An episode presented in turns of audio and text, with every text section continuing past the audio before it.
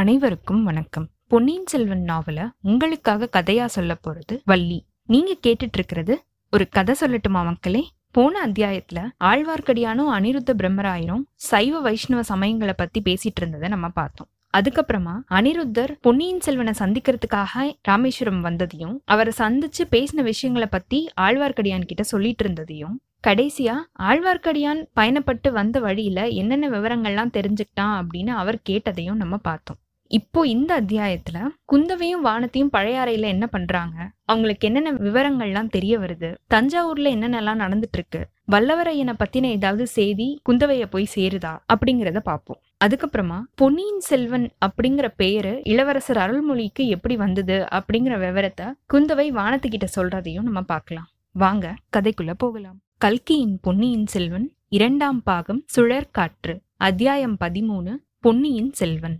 வந்தியத்தேவன் நாகத்தீவோட முனையில இறங்கி மாதோட்டத்தை நோக்கி போயிட்டு இருந்த அதே சமயத்துல அனிருத்த பிரம்மராயரும் ஆழ்வார்க்கடியானும் சாம்ராஜ்ய விஷயங்களை பத்தி பேசிக்கிட்டு இருந்த அதே சமயத்துல குந்தவை தேவியும் கொடும்பாலூர் இளவரசியான வானத்தையும் அம்பாரி வச்ச யானை மேல ஏறி தஞ்சை நகரை நோக்கி போயிட்டு இருக்காங்க இளைய பிராட்டி கொஞ்ச காலமாவே தஞ்சாவூருக்கு போறது கிடையாது அப்படின்னு வச்சிட்டு இருந்தா அதுக்கு நிறைய காரணங்கள் இருக்கு. தஞ்சாவூர்ல அரண்மனையில இருக்கிற பெண்களுக்காக தனித்தனியா வசிக்கிறதுக்கான தேவையான மாளிகைகள் அங்க கிடையவே கிடையாது. சக்கரவர்த்தியோட பிரதான அரண்மனையில தான் எல்லா பெண்களும் தங்கி இருக்கணும். மத்த அரண்மனைகள் எல்லாத்தையுமே வந்து பழவேற்றையர்களும் அதுக்கப்புறமா பெரிய பொறுப்புல இருக்கிற அரசாங்க அதிகாரிகளும் ஆக்கிரமிச்சிட்டு இருந்திருக்காங்க பழையாறை அரண்மனையில பெண்கள் தனியா சுதந்திரமா இருக்க முடிஞ்சது.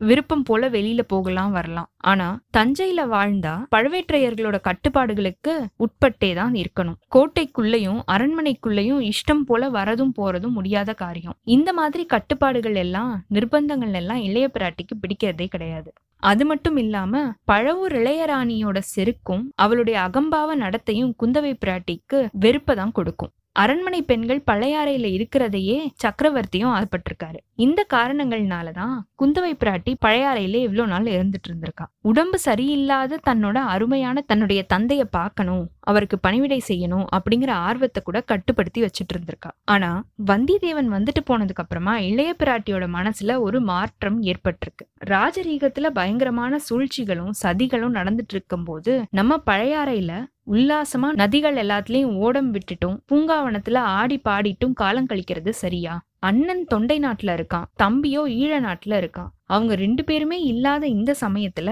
ராஜ்யத்துல நடக்கிற எல்லா விவகாரங்களையும் நம்ம தானே கவனிக்கணும். தலைநகர்ல அப்பப்ப நடக்கிற நிகழ்ச்சிகள் எல்லாத்தையுமே அந்தரங்க தூதர்கள் மூலமா எனக்கு சொல்லணும் அப்படின்னு அண்ணன் ஆதித்த கரிகாலன் கேட்டிருக்கானே. பழையாறையில வாழ்ந்துட்டு வந்தா தஞ்சாவூர்ல நடக்கிற காரியங்கள்லாம் எப்படி நம்மளுக்கு தெரிய வரும்?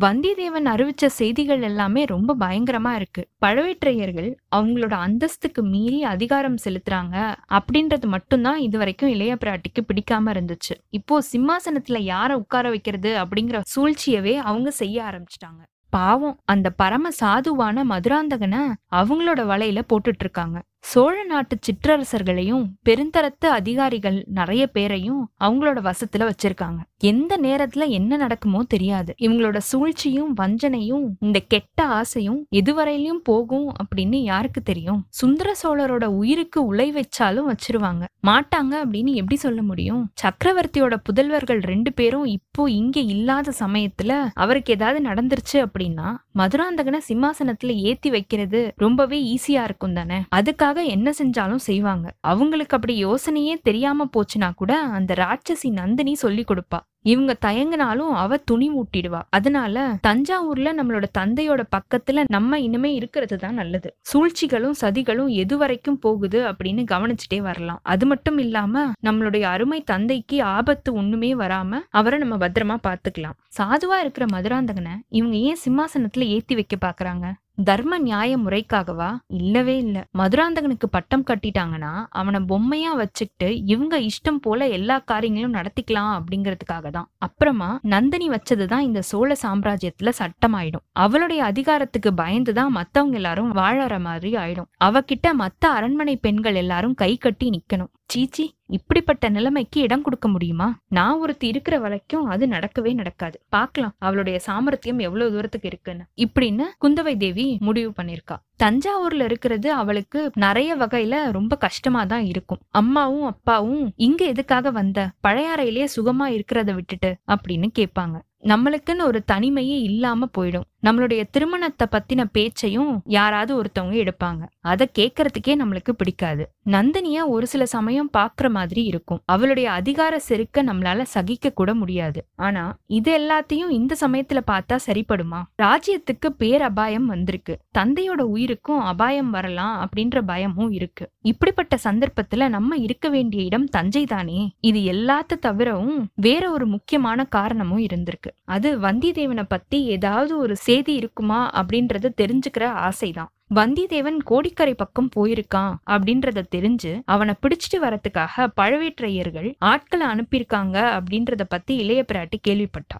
புத்தி யுக்திகள்ல தேர்ந்த அந்த இளைஞன் இவங்க கிட்ட மாட்டிக்க மாட்டான் தான் ஒருவேளை அவன் அப்படி மாட்டிக்கிட்டான் அப்படின்னா அவனை தஞ்சாவூருக்கு தான் கொண்டு வருவாங்க. அந்த சமயம் நம்ம அங்க இருக்கிறது ரொம்பவே அவசியம் தானே ஆதித்த கரிகாலன் அனுப்பி வச்ச தூதனை இவங்களால அவ்வளோ சீக்கிரம் ஒன்றும் செஞ்சிட முடியாது. ஏதாவது குற்றம் சாட்டி தான் அவனை தண்டிக்கணும். அதுக்காகவே சம்புவரையர் மகனை முதுகுல குத்தி கொல்ல முயற்சி செஞ்சான் அப்படின்னு குற்றம் சாட்டியிருக்காங்க. இது பொய் அப்படிங்கறதுல சந்தேகமே இல்லை. ஆனா அது பொய் அப்படின்றத நிரூபிக்கணும். கந்தமாறன் கிட்ட பேசி அவன் வாயாலேயே அதை சொல்ல வச்சு தெரிஞ்சுக்கிறதும் ரொம்ப பயனுள்ளதா இருக்கும். இப்படியெல்லாம் குந்தவை தேவியோட மனசு பெரிய பெரிய சூழ்ச்சிகள்லயும் சிக்கலான விவகாரங்கள்லயும் யோசிச்சுக்கிட்டு குழம்பிட்டு இருக்கும்போது அவ கூட யானையில வந்த அவளுடைய தோழியான வானத்தியோட மனசு மட்டும் பால் போல ரொம்ப தூய்மையாவும் பளிங்கு போல ரொம்ப தெளிவாவும் ஒரே விஷயத்த பத்தி மட்டும்தான் யோசிச்சுட்டு இருந்திருக்கு. அந்த ஒரு விஷயம் இளவரசர் அருள்மொழிவர்மர் எப்ப இலங்கையிலிருந்து திரும்பி வருவாரு அப்படிங்கறத பத்தி தான் அக்கா அவரை உடனே கிளம்பி வர்றதுக்காக ஓலை அனுப்பியிருக்கிறதா சொன்னீங்க தானே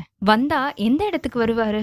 பழையாறைக்கு வருவாரா? தஞ்சாவூருக்கு வருவாரா? அப்படின்னு வானதி கேட்டிருக்கா. தஞ்சாவூருக்கு இவங்க போயிருக்கும் போது இளவரசர் பழையாறைக்கு வந்துட்டா என்ன செய்யறது அப்படின்றது தான் வானத்தியோட கவலை. வேற யோசனைகள் எல்லாம் ஆழ்ந்திருந்த குந்தவை பிராட்டி வானத்திய திரும்பி பார்த்து யார பத்திடி கேக்குற? பொன்னியின் செல்வனை பத்தியா? அப்படின்னு கேட்டிருக்கா.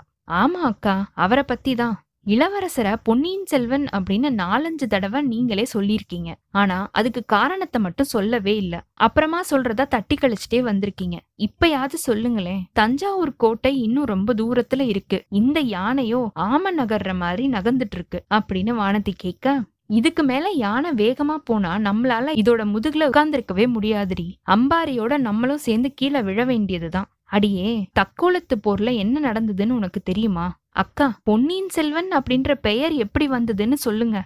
அடிக்கல்லி அதை நீ மறக்கவே மாட்ட போல. சரி சொல்றேன் கேளு அப்படின்னு சொல்லிட்டு குந்தவை பிராட்டி சொல்ல ஆரம்பிச்சிருக்கா. சுந்தர சோழ சக்கரவர்த்தி பட்டத்துக்கு வந்த புதுசுல அவருடைய குடும்ப வாழ்க்கை ஆனந்தமயமா இருந்துச்சு. அரண்மனை படகுல குடும்பத்தோட உட்கார்ந்து சக்கரவர்த்தி பொன்னி நதி அதாவது காவிரி நதியில உல்லாசமா உலாவிட்டு வருவாரு. அந்த மாதிரி சமயத்துல எல்லாம் படகுல ஒரே குதூகூலமா இருக்கும். வீணா கானமும் பாணர்களோட கீதமும் கலந்து காவிரி வெள்ளத்தோட போட்டி போட்டுட்டு பெருகிட்டு இருக்கும். இடையிடையில யாராவது ஏதாவது வேடிக்கை செய்வாங்க. உடனே கலகலன்னு சிரிப்போட ஒளி கிளம்பி காவிரியோட பிரவாகத்தோட சலசலப்பு ஒளியோட ஒன்னா கலந்துரும். சில சமயம் பெரியவர்கள் எல்லாம் அவங்களுக்குள்ளேயே பேசி சந்தோஷப்படுவாங்க. படகுல ஒரு பக்கத்துல குழந்தைகள் எல்லாரும் கும்மாலம் அடிச்சிட்டு இருப்பாங்க. ஒரு சில சமயம் எல்லாருமா சேர்ந்து வேடிக்கை வினோதங்கள்ல ஈடுபட்டு மெய்மறந்து மகிழ்ந்திருப்பாங்க. ஒரு நாள் அரண்மனை படகுல சக்கரவர்த்தியும் ராணிகளும் குழந்தைகளும் உட்கார்ந்து காவிரியில உல்லாசமா பயணம் போயிட்டு இருக்கும்போது திடீர்னு குழந்தை எங்க? குழந்தை அருள்மொழி எங்க? அப்படின்னு ஒரு குரல் கேட்டிருக்கு. அந்த குரல் குந்தவையோட குரல் தான் அருள்மொழிக்கு அப்ப வயசு அஞ்சு குந்தவைக்கு வயசு ஏழு. அரண்மனையில இருக்கிற அத்தனை பேருக்குமே கண்ணின் மணியான செல்ல குழந்தை அருள்மொழி தான் ஆனா எல்லார விடவும் ஒரு படி மேலாவே வாஞ்சை வச்சிருந்திருக்கா அவனுடைய அக்காவான குந்தவை. படகுல குழந்தைய காணோம் அப்படின்னு குந்தவை தான் முதல்ல பாத்திருக்கா உடனே இந்த மாதிரி கூச்சலும் போட்டிருக்கா. எல்லாரும் கதி கலங்கி போயிட்டாங்க. படகுல அங்கேயும் இங்கேயும் தேடி இருக்காங்க ஆனா அரண்மனை படகுல தேடுறதுக்கு நிறைய இடமே இல்ல. சுத்தி சுத்தி தேடினாலும் குழந்தைய காணல. குந்தவையும் ஆதித்தனும் அலற ஆரம்பிச்சிட்டாங்க. ராணிமார்கள் புலம்ப ஆரம்பிச்சிட்டாங்க. தோழிமார்கள் எல்லாம் அரற்ற ஆரம்பிச்சிட்டாங்க. படகோட்டிகள்ல ஒரு சில பேர் காவிரி வெள்ளத்துல குதிச்சு தேடி இருக்காங்க. சுந்தர சோழரும் அந்த மாதிரியே குதிச்சு தேட ஆரம்பிச்சிட்டாரு. ஆனா எங்கன்னு போய் தேடுறது? ஆத்து வெள்ளம் குழந்தைய எவ்வளவு தூரம் அடிச்சுக்கிட்டு போயிருக்குமோ யார் கண்டது? குழந்தை எப்ப தண்ணியில விழுந்தா அப்படிங்கறதே யாருக்குமே தெரியல. நோக்கம் குறி இப்படி எதுவுமே இல்லாம காவிரியில குதிச்சவங்க நாலு பக்கமும் பாஞ்சு பாஞ்சு துளாவி இருக்காங்க குழந்தை கிடைக்கவே இல்லை. அதுக்குள்ள படகுல இருந்த ராணிகள் தோழிமார்கள்ல ஒரு சில பேர் மூர்ச்சை போட்டு விழுந்துட்டாங்க. அவங்கள கவனிக்கிறதுக்கும் யாரும் இல்ல. உணர்ச்சியோட இருந்த மத்தவங்க எல்லாரும் ஐயோ அப்படின்னு அழுது புலம்பிட்டு இருந்த அந்த சோக குரல் காவிரி நதியோட ஓங்கார குரலை அடக்கி மேல எழுந்திருக்கு. நதிக்கரையோரத்துல இருக்கிற மரங்கள்ல வசிச்சிட்டு இருந்த பறவைகள் எல்லாம் இது எல்லாத்தையுமே கேட்டு திகைச்சு அப்படியே மௌனத்துல ஆழ்ந்துருச்சு. சட்டுன்னு ஒரு அற்புத காட்சி தென்பட்டிருக்கு. படகுக்கு கொஞ்சம் தூரத்துல ஆத்து வெள்ளத்தோட நடுவுல அது தெரிஞ்சிருக்கு. பெண் உருவம் ஒண்ணு ரெண்டு கையாலையும் குழந்தைய தூக்கி பிடிச்சிட்டு நின்றுருக்கு. அந்த பொண்ணோட வடிவம் இடுப்பு வரையிலையும் தண்ணீர்ல மறைஞ்சிருந்திருக்கு. அந்த பொண்ணோட பொன்னிறமான முகமும் மார்பகமும் தூக்கிய கரங்களும் மட்டும்தான் மேல தெரிஞ்சிருக்கு. அதுலயும் பெரிய பகுதியை அந்த குழந்தை மறைச்சிருச்சு. எல்லாரையும் மாதிரியும் சுந்தர சோழரும் அந்த காட்சியை பார்த்திருக்காரு. உடனே பாஞ்சு அந்த திசையை நோக்கி நீந்தி போக ஆரம்பிச்சிட்டாரு. கைகளை நீட்டி குழந்தைய வாங்கிக்கிட்டாரு. அதுக்குள்ள படகு அவர் பக்கத்துக்கு போயிருச்சு. படகுல இருந்தவங்க குழந்தைய சுந்தர சோழர் கிட்ட இருந்து வாங்கிக்கிட்டாங்க. சக்கரவர்த்தியோட கையை பிடிச்சு ஏத்தி விட்டுருக்காங்க. சக்கரவர்த்தி படகுல ஏறினோன்னு மூர்ச்சி அடைஞ்சு விழுந்துட்டாரு. அவரையும் குழந்தையும் கவனிக்கிறதுலயே எல்லாரோட கவனமும் இருந்திருக்கு. குழந்தைய காப்பாத்தி கொடுத்த அந்த மாதரசி என்ன ஆனா அப்படிங்கறத யாருமே கவனிக்கல. அவளுடைய உருவம் எப்படி இருந்தது அப்படின்ற அடையாளம் சொல்ற மாதிரி யாருமே அவளை கவனிச்சு பார்க்கவும் இல்லை. குழந்தைய காப்பாத்தினது நான் தான் அப்படின்னு பரிசு கேட்கறதுக்காக அவ வரவும் இல்லை. அதனால காவிரி நதியாகிய தெய்வம் தான் இளவரசர் அருள்மொழிவர்மரை காப்பாத்தி கொடுத்திருக்கணும் அப்படின்னு எல்லாருமே ஒரே முகமா முடிவு செஞ்சுட்டாங்க. ஒவ்வொரு வருஷமும் அந்த நாள்ல பொன்னி நதிக்கு பூஜை போடவும் ஏற்பாடு செஞ்சுட்டாங்க. இதுவரைக்கும் அரண்மனை செல்வனா இருந்த அருள்மொழிவர்மன் அன்னையில இருந்து பொன்னியின் செல்வனா ஆயிட்டான். இந்த சம்பவத்தை பத்தி தெரிஞ்சிருக்கிற அரச குடும்பத்துல இருக்கிற எல்லாருமே பெரும்பாலும் பொன்னியின் செல்வன் அப்படின்னு தான் அருள்மொழிவர்மனை கூப்பிட்டுட்டு வராங்க. இத்தோட இந்த அத்தியாயம் நிறைவு பெற்றதுங்க. அடுத்த அத்தியாயத்துல குந்தவையும் வானத்தையும் தஞ்சாவூரை போய் சேர்றாங்களா? அங்க இவங்கள வரவேற்கிறதுக்கு என்ன ஏற்பாடுகள்லாம் நடக்குது? அங்க நந்தினி வந்து இவங்கள வரவேற்கிறாளா? பழவேற்றையர்கள் என்ன சொல்ல போறாங்க? ஊர் மக்கள்லாம் எப்படி இதை பார்த்து ரியாக்ட் பண்ண போறாங்க? அப்படிங்கிற எல்லா விவரத்தையும் பார்ப்போம். உங்களுக்கு இந்த எபிசோட் பிடிச்சிருந்ததுன்னா லைக் பண்ணுங்க. உங்கள் ஃப்ரெண்ட்ஸ் எல்லாருக்கும் ஷேர் பண்ணுங்க. கண்டினியூஸாக எங்களுக்கு உங்கள் சப்போர்ட் கொடுத்துட்டே இருங்க. எங்களோட சேனலை சப்ஸ்கிரைப் பண்ணுங்கள் ஃபாலோ பண்ணுங்கள் அடுத்த அத்தியாயத்துக்காக காத்திருங்க. அனைவருக்கும் நன்றி வணக்கம்.